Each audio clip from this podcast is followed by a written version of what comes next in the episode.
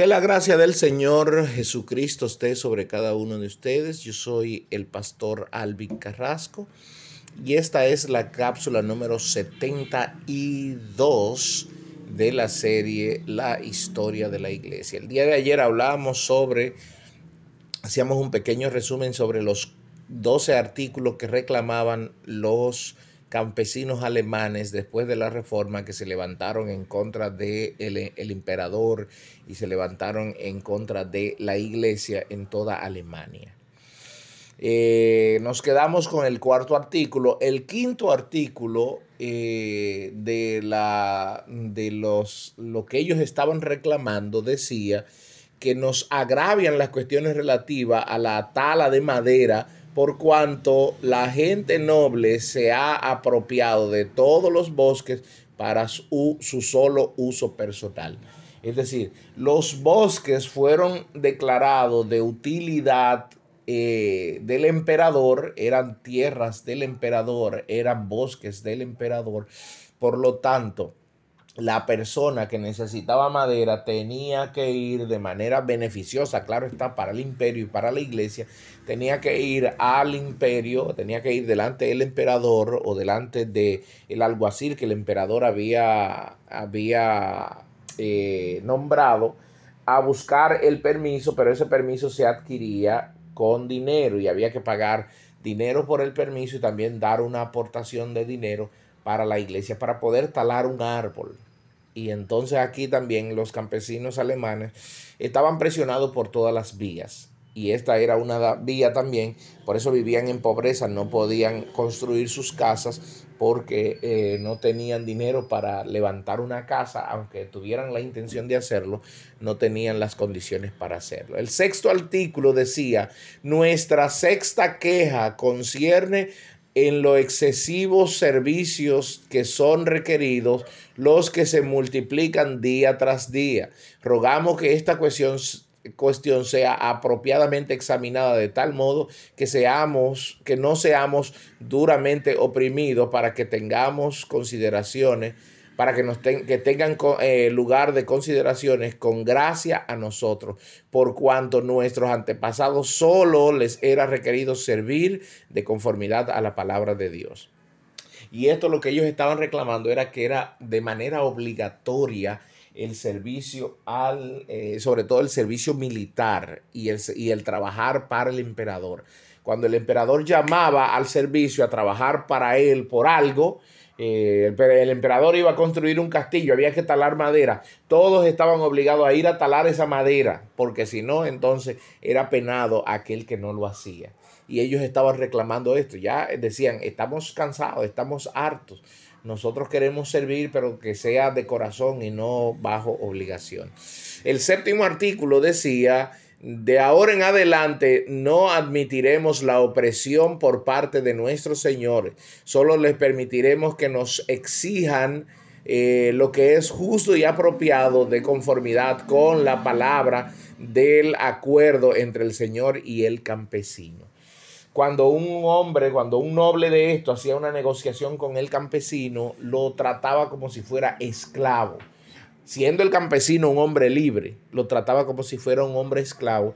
Y entonces los campesinos lo que estaban apropiándose de todo el tema de la reforma era para ellos manifestar lo que ellos querían de acuerdo a la palabra de Dios para que no se les oprima y para que se les trate con dignidad. Era básicamente lo que buscaban.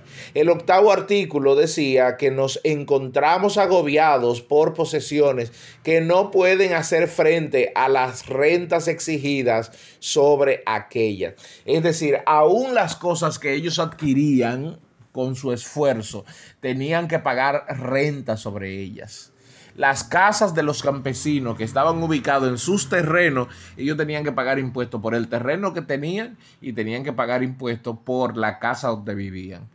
Porque aunque esos terrenos eran, pertenecían a esos campesinos, sin embargo, el emperador había decretado que todos los terrenos eran de él y que el campesino lo único que tenía era una renta sobre ese terreno. Por lo tanto, el campesino debía pagar todos los años la renta por ocupar su propio, su propio terreno, por vivir en su propia casa. Y entonces el campesinado aquí estaba exigiendo esto también. El noveno artículo decía que nos ultraja grandemente la constante promulgación de nuevas leyes. Porque todos los días, cada vez que el emperador iba al baño y se soñaba con algo o estaba estreñido o lo que sea, se inventaba una ley. Y entonces esa ley era siempre para afectar a los pobres. Igualito que el día de hoy, amados hermanos siempre una reforma, pero era en contra de los pobres, porque los pobres eran quienes pagaban y si no podían pagar, entonces le tomaban posesión de todo lo que tenían o le quitaban y el pobre no podía levantarse y exigir nada. Porque al final el golpeado, el sacrificado, y te lo quitaban incluso hasta obligatoriamente, te lo quitaban, te empujaban, te, se, te socavaban lo que era tuyo, y entonces el campesinado empieza a exigir todo eso. El otro punto que ellos estaban exigiendo, el décimo punto, era eh, estamos agraviados por la apropiación por nuestros individuos, eh, por nuestros individuos de paradera y campos que en tiempos anteriores pertenecieron a la comunidad. Es decir, las cosas que antes pertenecían a la comunidad, que eran del campesinado, que pertenecían de hecho a algunos campesinos que habían muerto o que habían muerto incluso en, servicios al emperador o al rey, el, el reinado llegaba y se apropiaba de todo eso con nuevas leyes. Es decir, un campesino no le podía dejar herencia a sus hijos porque cuando el campesino moría, todo eso pasaba al Estado, pasaba al, emperador o pasaba al rey y la familia no podía reclamar. Y si quería seguir viviendo en esa tierra, entonces tenía que pagar eh, impuestos por eso. Y entonces los campesinos se levantan y dicen, ya estamos al, hartos de eso. la penúltima decía eh, que era el número 11, decía, aboliremos total y completamente el llamado tributo por caso de defunción, eh, que ellos le llamaban tutfall.